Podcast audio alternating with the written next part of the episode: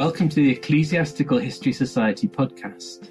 The EHS exists to explore all aspects and all periods of the history of Christianity, and in our podcasts, we welcome guests to discuss a wide range of topics. If you want to know more about the EHS, then visit our website, ecclesiasticalhistorysociety.com, or our social media pages.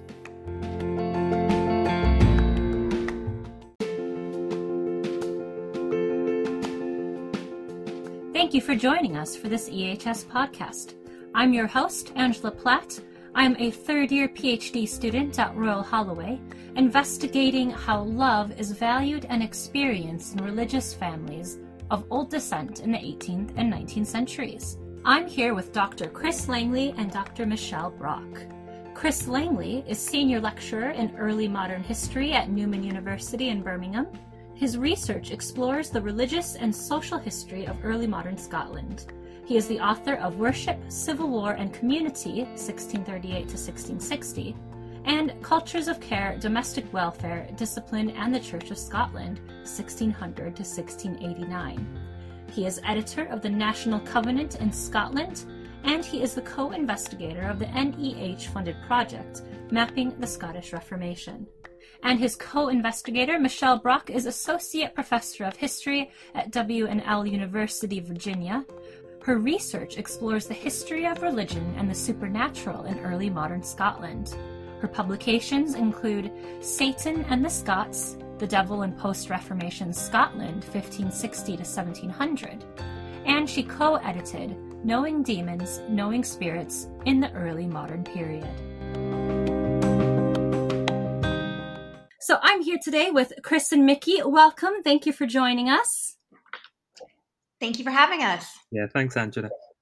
Yeah, of course. And, and we're here to discuss the project they're currently working on, um, mapping the Scottish Reformation. So, Chris and Mickey, what can you tell us about this project? Well, if I if I kick off and then I'll see what what Mickey thinks. Um, I guess uh, this is the a project that's trying to trace the history of clergymen and their families in early modern Scotland.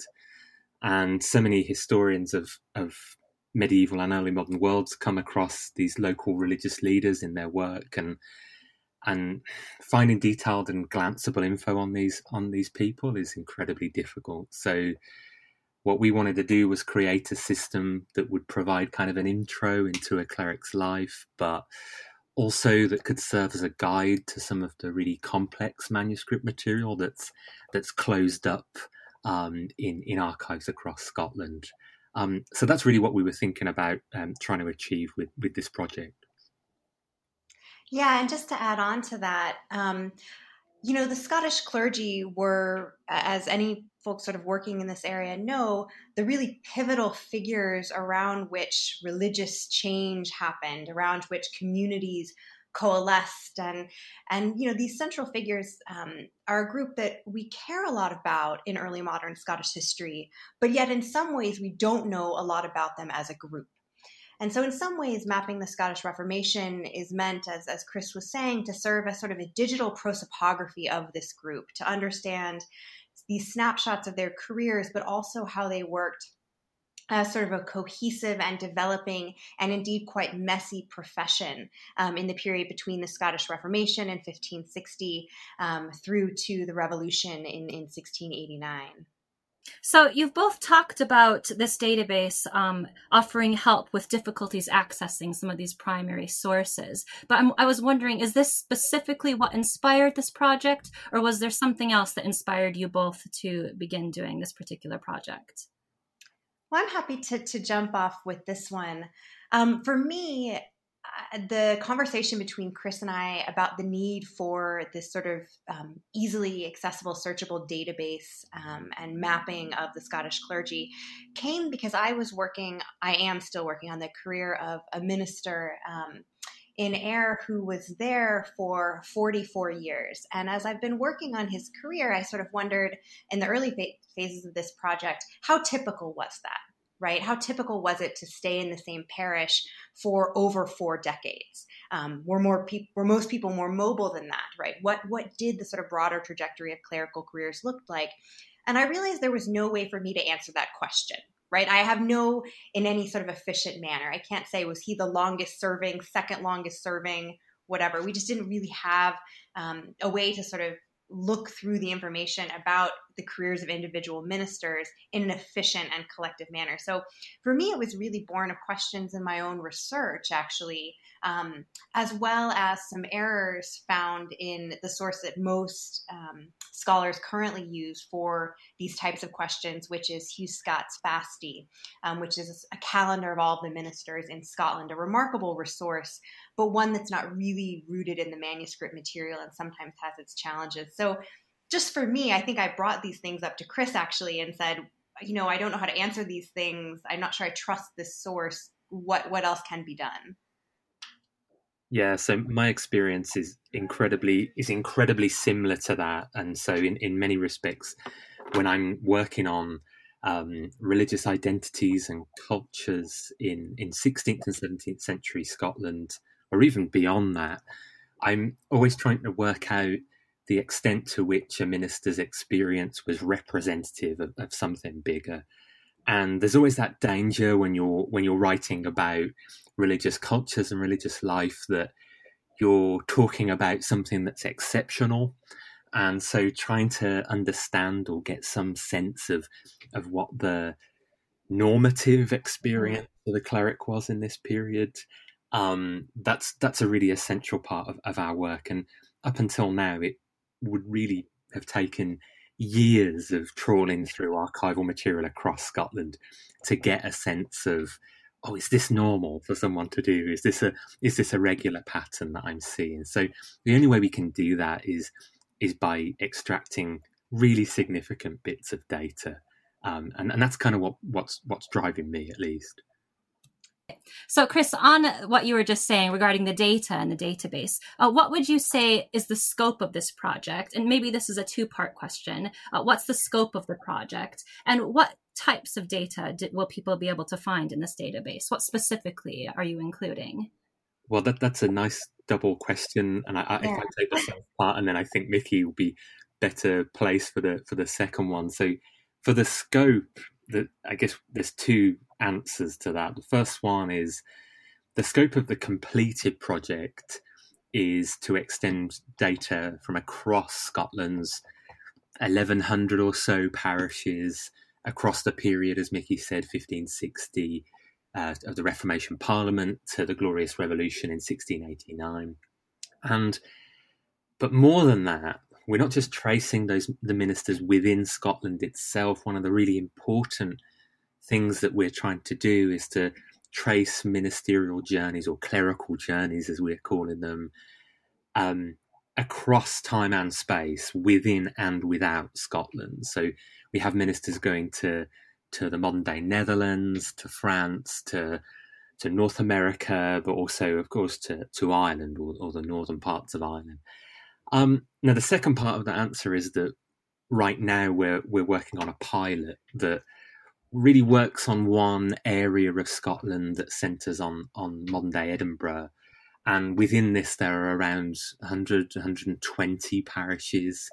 Um, but even within that sample, there's a, around a thousand ministers for us to go through. So, as I was saying, like the scale of this is huge.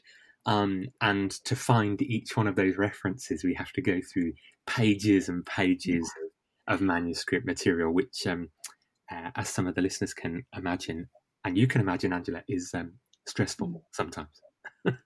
yes, uh, the trolling through manuscript material. Uh, I think sometimes Chris and I will joke about that as sort of the unsexy part of this project, right? The really messy um, work in trying to gather these various points of data that are going to eventually power. Um, this, this database and answer the broader questions that, that have been burning on our minds for a while. Um, we're looking in particular for certain markers in clerical careers um, that can be easily rendered as machine readable data. That is to say, to take some of the qualitative character of a minister's trajectory and turn it into something that can be processed in a database and rendered visually. So, for example, um, the two really big things that, that we're looking at now, of course, are when did ministers start their tenure in a given parish? and when did ministers end that tenure or when were they transported to a different parish for whatever reason. So the, the sort of installation date has been really important, as well as the end of a minister's career, which of course sometimes also ends in being deposed um, from from their position, from from the clergy for for a whole range of, of sort of uh, fascinating and often really revealing reasons that give us um, insight into sort of the texture of religious life and tension during the period. Um, we're also interested in things like clerical alma mater, so where were ministers educated? And one of the reasons I think this question is particularly important is because we're wanting to possibly look for patterns or, or allow future researchers to look for patterns in the sort of connection between education in a given university and where the ministers ended up spending spending their careers and, and sort of seeing what what can be pulled out from that. Um, we're also recording some, as I say, qualitative data. So, what is the reason that a minister might have been suspended or deposed? Are there really sort of in, interesting and important breaks in their career? Um, and we're, we're sort of in conversation about how to put that into a database. So we have over 20, you know, 20 categories that we're collecting data on. Um, but but I think those are really the most most important. And I don't know if Chris wants to add anything to that. Well, that it, it's quite a list, and I'm always reminded of of how much we're collecting. Um, and some of this data comes up more frequently than others. The the only thing that I, I would add to to what Mickey was saying, which has really surprised us, is how much information from these official ecclesiastical records are created by the Church of Scotland. How many times they reference not just the ministers themselves, but also their families yes. and their social networks. So we have a, a, a, growing data set now of information on clerical families, which is really revealing, but also challenges some of the ways that we're recording data on ministers in the first place. So this this is a, a growing project, really, but um, a lot of those categories that Mickey mentioned um, mm some of them we we assumed would come out of the material, and others we've been very surprised by in the process of, of, of reading through the archival manuscripts. Yeah, I think initially, for example, I did not anticipate that so many ministers would be suspended from their parishes at given moments in their careers, um, and often temporarily for for a whole range of reasons. Usually, sort of the the violation of behavioral expectations for uh, a man of the cloth, right? Um, but that we initially didn't have suspension as a category we were looking for. We were looking for, de- you know, people being deposed from their parish, but instead, there's so much rich material about these suspensions, which are often products not of national ecclesiastical politics, but rather local debates and disputes happening within a given presbytery region. And I find that really fascinating as well. Um, and the clerical families, yeah, that that's really important. So how many of these ministers had sons who went on uh, to to follow that same course? Um, how were their their wives and, and daughters involved in the sort of Scottish Kirk and the work that they were doing? That that's been really interesting. It does occasionally pose problems when you have three ministers with the same name in a line that end up occasionally in different parishes, and and you're not quite sure which one they are. But but that's some of the things that we've been sort of working on.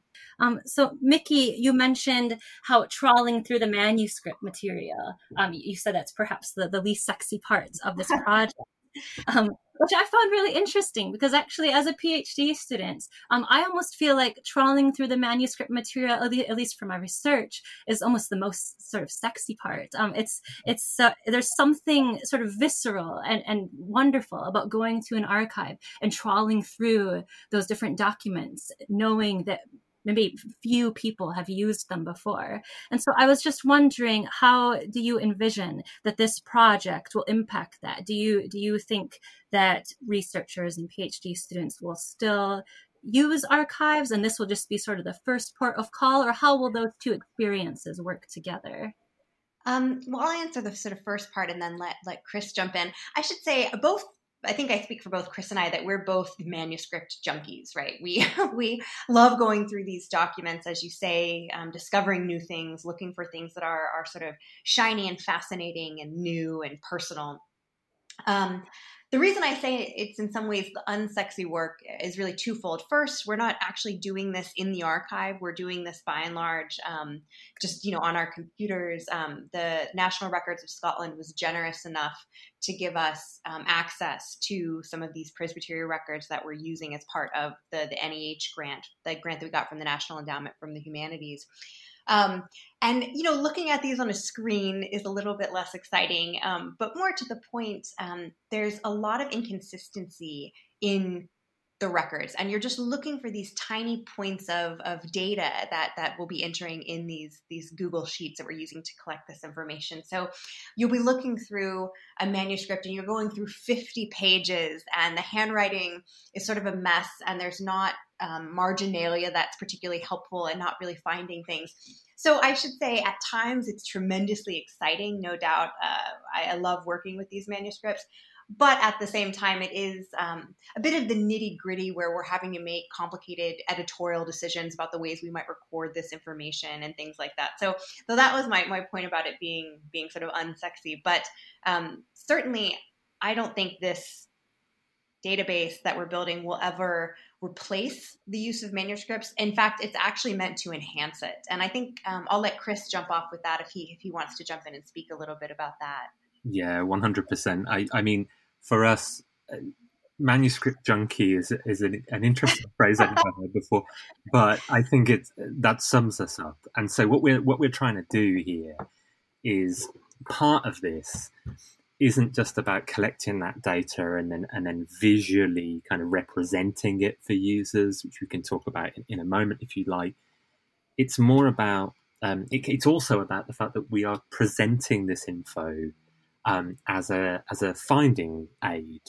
So the, the one of the really important parts of the of the data gathering for us has been something that we all take for granted, but in databases we, we rarely think about, which is the, the referencing for this stuff. Mm-hmm. So we want people to be able to go in to the to the database and through our visualization layers uh, and user interface, and to be able to to not only manipulate that information but also to see where we got it from. Mm-hmm. And that's a, that's a really essential part of of what we're doing. So, I mean, as Mickey said, the manuscript material is the is the heart uh, and the heartbeat of, of this project, and and it's interesting because it's it's kind of continuing to change what we do in terms of how we're responding to what's in there, what what can we get out, um, but also, and I think this is this is really worth underlining. You know, that especially now with the you know I, I, I seem to have been in this room endlessly this year. You know, like the rest of you guys, and I think having that finding aid um, and access to that material when maybe some archives and libraries aren't open yet or access to them is going to be limited. The fact that we create that finding aid means that we can we can help people get access to some level of info from the archive, but also even when things you know perhaps change to to more of what we're used to in the future. Um, people further afield, for example, in the United States or Canada, can be thinking about you know, using this as their sort of entry point.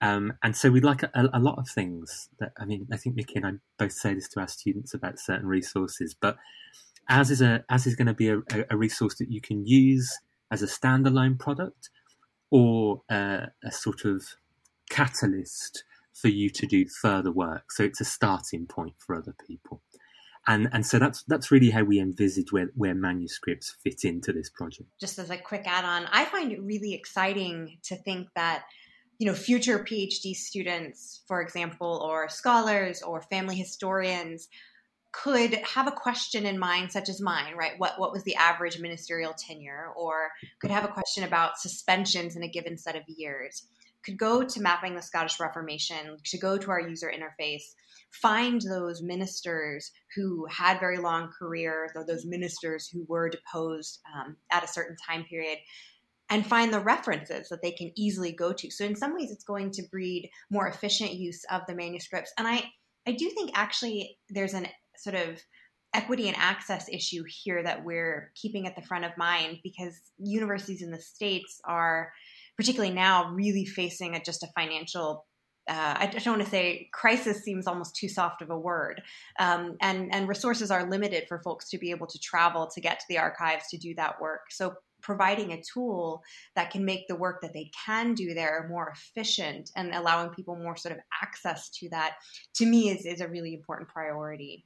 Uh, so chris you mentioned um, talking about how this will be visually represented. Did you want to say a bit about that?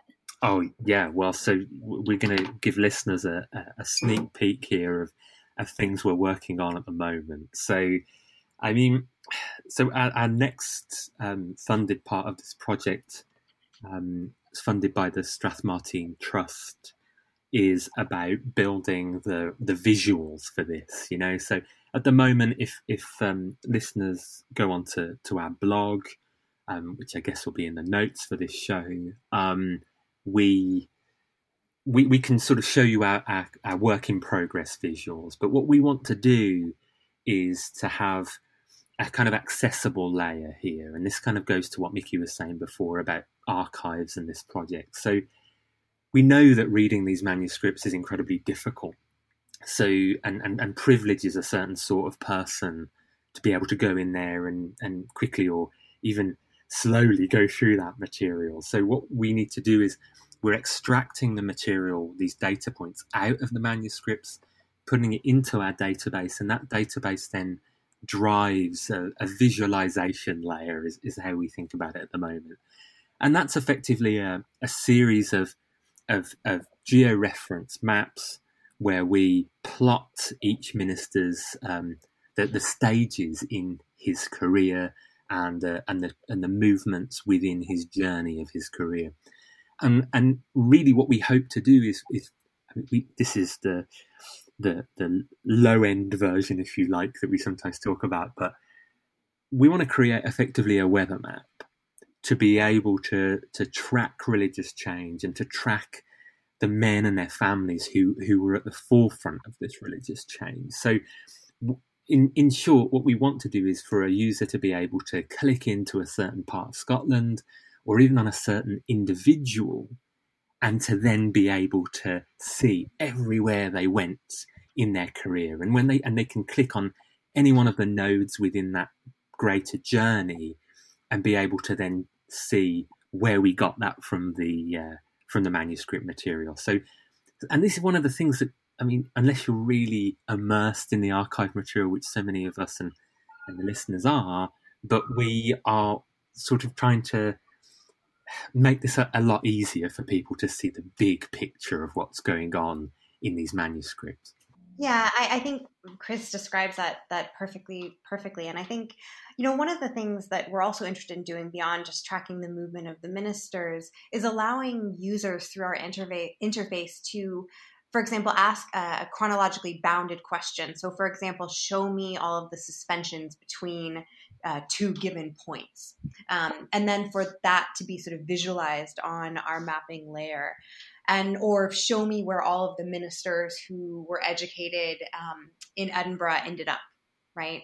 Those sorts of questions as well that are more place or event based. Um, are part of, of what folks can access on on the interface. I should say, and I don't know if we've if we've said this quite yet, currently our focus is the synod of, of the of Lothian and Tweeddale, um, all of the, the parishes within that. I think Chris mentioned that earlier. So if you go on to our um, Twitter page, you can see, which is at mapping Scots Ref. Uh, I think is that am I getting that right, Chris? That that's absolutely right. Yeah. You're obsessively checking it. You know it's right. I yes, I am. Um, I do always retweet quite quickly the things that, that you put up, but I should say um, we've done some very basic, you know, geolocation uh, test maps that have you know showed some of these things. So where are some of the parishes where there were children of ministers? Where are some of the parishes in the Synod of Lothian and Tweeddale where um, ministers were um, deposed. So if you go onto the Twitter account, you can see a sort of bit of that, a preview of, of what's to come in this sort of next phase as we build out this this pilot user interface for the Synod of Lothian and Tweeddale region. Thanks, Mickey. And, and we will be sharing the website and Twitter handle again at the end of the podcast if anybody wants to review that once they finish listening. Um, on to my next question. You've already spoken a bit about this, uh, about what you've generally discovered about clerical lives in Scotland with this project. I was wondering if you wanted to say anything else, or indeed if there were any intriguing characters that you've discovered that you'd like to speak a bit about on the podcast. So, Mickey, I think we might have some more specifics, and then I can I can give the I can give the official and unofficial answer. Absolutely. Um, one of the things that I think Chris will say more about is that the sort of careers of the ministers were far less linear, far less bounded, far less straightforward than we had previously um, suspected. And I'll let, I'll let Chris say a bit more about that. One of the things that has really surprised me, for example, is there were just an incredible amount of sort of would be ministers going through their trials in a given parish or with a, with a, a presbytery, um, and really making it to the point where they've completed all of the requirements, and then never actually getting a position. And I, I think maybe some of our listeners um, will will perhaps in in sort of an awful way relate to that. That there is this sort of um, sort of ministerial purgatory where these folks have fi- finished all of their requirements but don't yet have a permanent gig and what did they do um, and they pop up in really interesting ways um, in in some of the records, and that's been quite surprising um, and interesting to me. I didn't I didn't really expect that. Um, there, of course, I, have found it fascinating some of the reasons that ministers were deposed, and, and looking at some of those patterns. Um, you know, you have uh, ministers like Richard Powery, who's a minister in Peebles, um, or in the Presbytery of Peebles, who, you know, is deposed in 1649 for marrying a local lord to an excommunicated quote unquote papist, as they put it in the records. Um, there are other cases of ministers uh, being suspended or deposed for fornication, for drunkenness, for getting into brawls, for slandering their fellow brethren. Um, and so, to me, that the, the sort of color of the ministerial careers and the reminder that these ministers were ordinary men in many respects, trying as well to meet the dictates and expectations of reformed life, right? To, to lead in such a way um, that that would uh, be a model for the rest of their community. Um, and certainly ministers were very much held to to account. So imagine that accountability for leaders. It's a good idea. Um, yeah, so I'll, I'll stop there. The ministers behaving badly thing is is always potentially interesting, and it keeps our sessions, if you like, on the manuscript material a little bit more lively. Um, but I mean, for some kind of inside baseball on, on how projects like this work, I mean, Mickey and I are on either side of the Atlantic, and so we communicate electronically, obviously, um, uh, pretty much. It was daily for a while, right? Mm-hmm. and, yeah.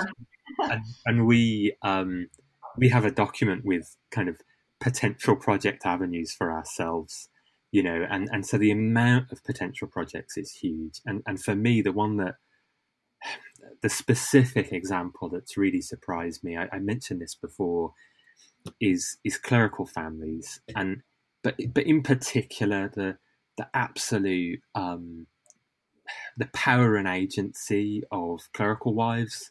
Yes, yeah. hasn't really been shown in a Scottish context before. Recent work has shown it in, a, in an early modern English context. But these these women are entering this ostensibly male spaces of ecclesiastical power, um, showing incredible strength, um, but also ability to to to know and to play that system.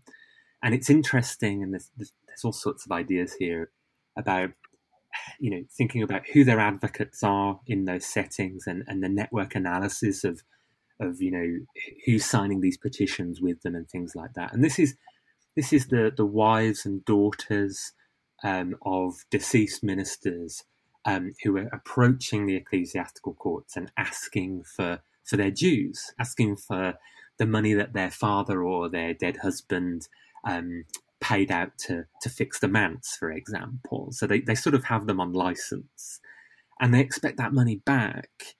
And it's one of the only cases uh, or any scenarios whereby there is huge amounts of, of, of individual agency for women within these settings, and it's completely underappreciated.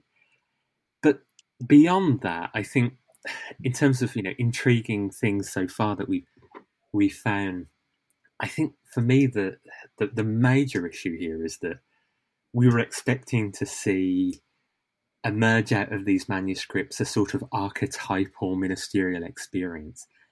And um, at various points, we think we're doing this wrong because we're not finding it. But that's the point. Um, it's incredibly difficult to find that archetypal normative experience because there's a great deal of variation. So, these ministers, for example, we thought they were going to be quite mobile. Um, they are, but their mobility is over a quite um, regional kind of area. So they tend to move within a presbytery, within a jurisdiction, rather than, you know, flying from Edinburgh to, to Aberdeen, say, which only happens with a few superstar preachers. Um, and it's it's really that thing of the fact we're we're trying to do a data driven project with messy data, as we always talk about, kind of underlines the fact that you know the the clergy in the 16th and 17th century and the and the, the being a cleric, it was absolutely not straightforward. There was no linear progression, and there's so much messy experience in there. It means that sometimes you can just get absolutely lost in this detail. I was just going to add add to that because Chris said some things that are really jogging um, sort of inspiration in my mind that, that I wanted to point out. One of the things about the the um, clerical wives that to me is so fascinating and is a really important key, uh, important part of why they have so much agency within these sort of settings and why they're able to really navigate their lives after the death of their husbands in such efficient ways and really um, sort of show this strength that Chris is referring to is because many of them, in part, are daughters of former ministers. And so I think, in fact, actually, when we're talking about clerical lives, we're not just talking about a given sort of moment from when a man enters the ministry and when he dies. We're also talking about the lives of those individuals who are shaped by being associated with a minister. So their children um, and their daughters, who from birth are sort of part of this sort of broader clerical path and, and are often really important figures in that. So to me, that that's really interesting, and also the sort of networks of one minister introducing his daughter to another and what's the agency that women have in the sort of formation of those relationships um, to, to me is sort of a fascinating thing that we've we've kind of been been thinking about uh, quite a lot. Um, i think the the other thing that i wanted to add to, to something chris was saying about the messiness of clerical careers also there are ministers who are often involved in other professions before they end up in the sort of clerical pipeline. So, for example, we're finding quite a lot of schoolmasters who go from that really pivotal role in a given parish to essentially applying for the position of minister and getting additional education um, over the course of, of that career. Some and also some of those um, sort of would-be ministers who don't get an official post then become schoolmasters right so there's this really interesting sort of synchronicity between careers that we might have previously thought of as separate, right? Schoolmaster, minister. There are some ministers who were soldiers before they came, became uh, clerics. And so to me, that's quite fascinating the interplay between different careers um, that are actually much more interrelated than we might otherwise expect them to be. Yeah, just to add to that, you know, just to, to show listeners how absolutely cutting edge the Ecclesiastical History Society podcast is, um, at least in this respect, is that you know we're working on this now, and that point Mickey just mentioned of ministers having this kind of pre clerical life or a, a pre ministerial life before they find their first official post. I mean, I'm going through records from around the the East Lothian town of Haddington an hour before we we're having this conversation and I'm tripping over ministers who are who are household chaplains. Yes. Some of whom are being kind of parachuted into really well-known recusant Catholic families around Haddington and East Lothian, um, and they just keep coming up.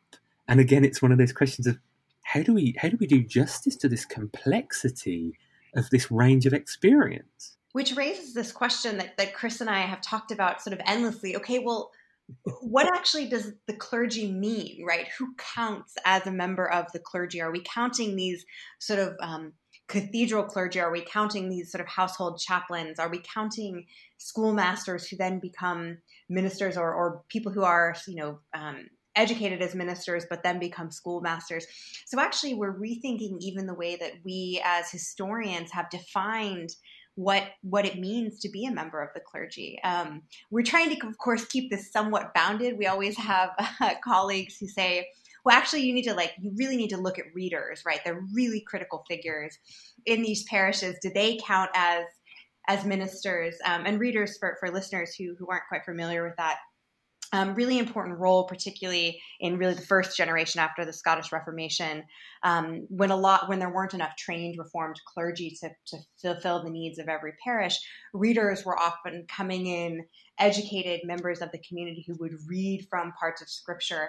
But then in other places, they essentially serve as ministers. So that the the category of reader itself is this very sort of squishy, fungible, movable career, which is why it was so positioned, which is why it was so important. But um, it raises lots of questions for us about who counts as part of the clergy, uh, and and we've I'm sure we will be talking about that endlessly as this project progresses.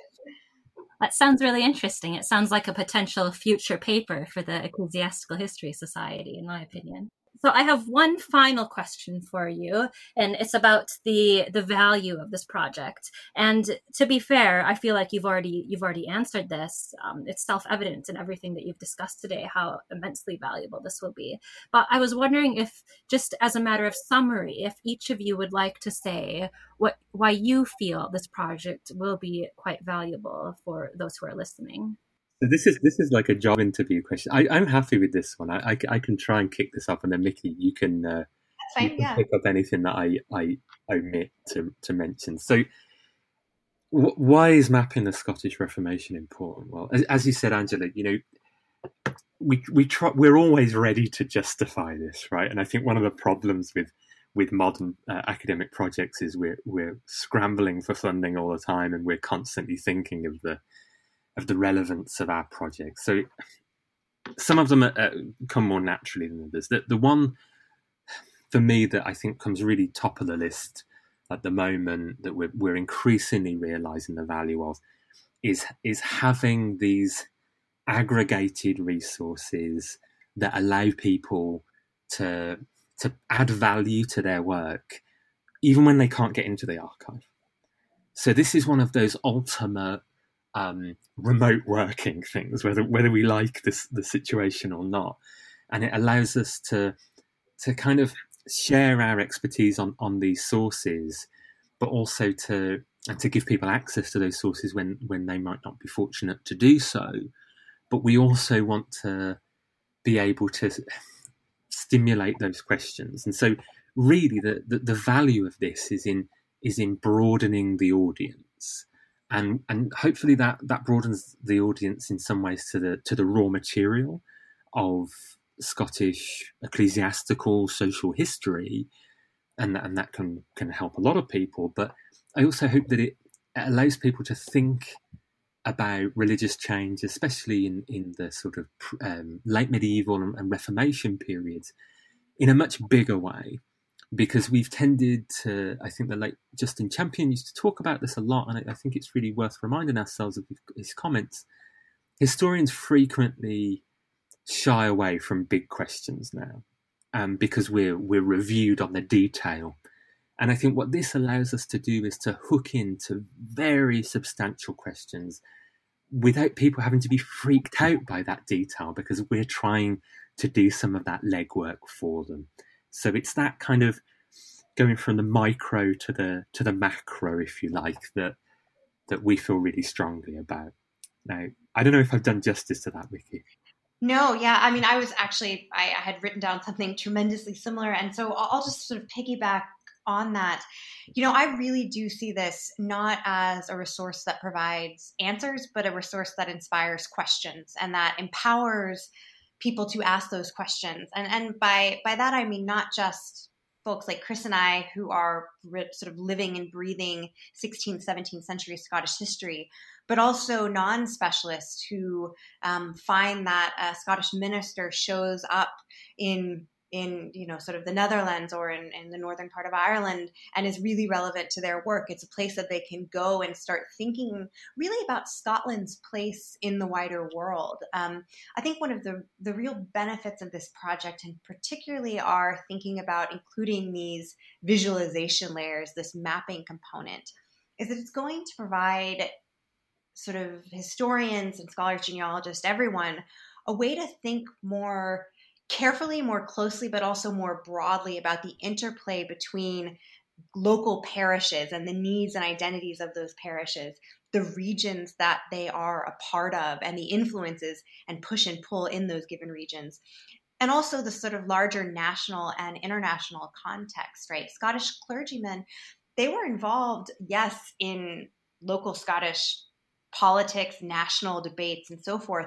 But they were also part of a transnational project of building a godly society, of, of spreading um, reformed theology, of implementing it in certain ways. And of course, that in so doing, they were very much bound up in what was happening in their own worlds and in their own circles. So, so for me, I think one of the real richness, uh, real rich parts of this project is its illumination of those local, regional, national, and even global connections that have become so pivotal to how people in many fields think about the interconnected worlds of ministers mm-hmm. and the religious change that that their lives help drive.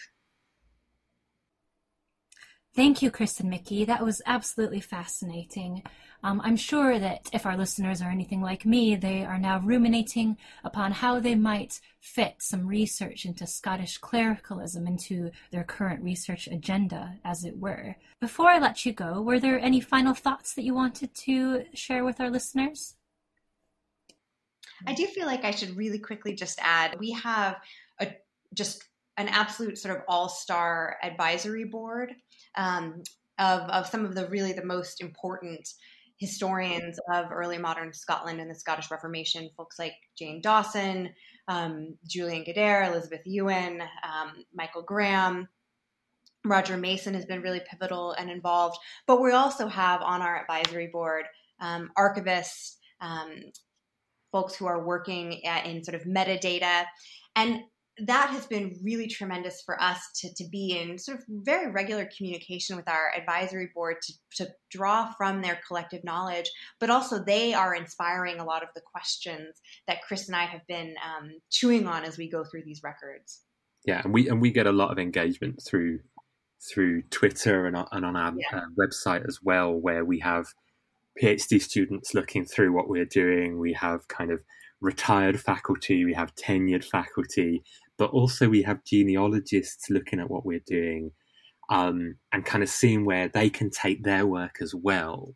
So it's it's really kind of humbling to see this, um, and it it also can be tremendously overwhelming as well because we we know how much promise is in this, um, and our advisory board really can keep us on the straight and narrow by by kind of suggesting those questions that maybe we need to be looking at and and exactly the same with our audiences online. So for for people listening, if, if this is something that you're interested in, um, we are always open and willing to have those conversations because that engagement with with genealogists, with school teachers, with um, with academics uh, and, and other kind of audience groups is really really important to what we're doing. Thank you very much. I've been speaking to Chris and Mickey about their project, Mapping the Scottish Reformation, which you can learn more about by their website, mappingthescottishreformation.org, or by following them on social media, on Twitter, which is at Mapping Scots Ref. That's Mapping S C O T S R E F.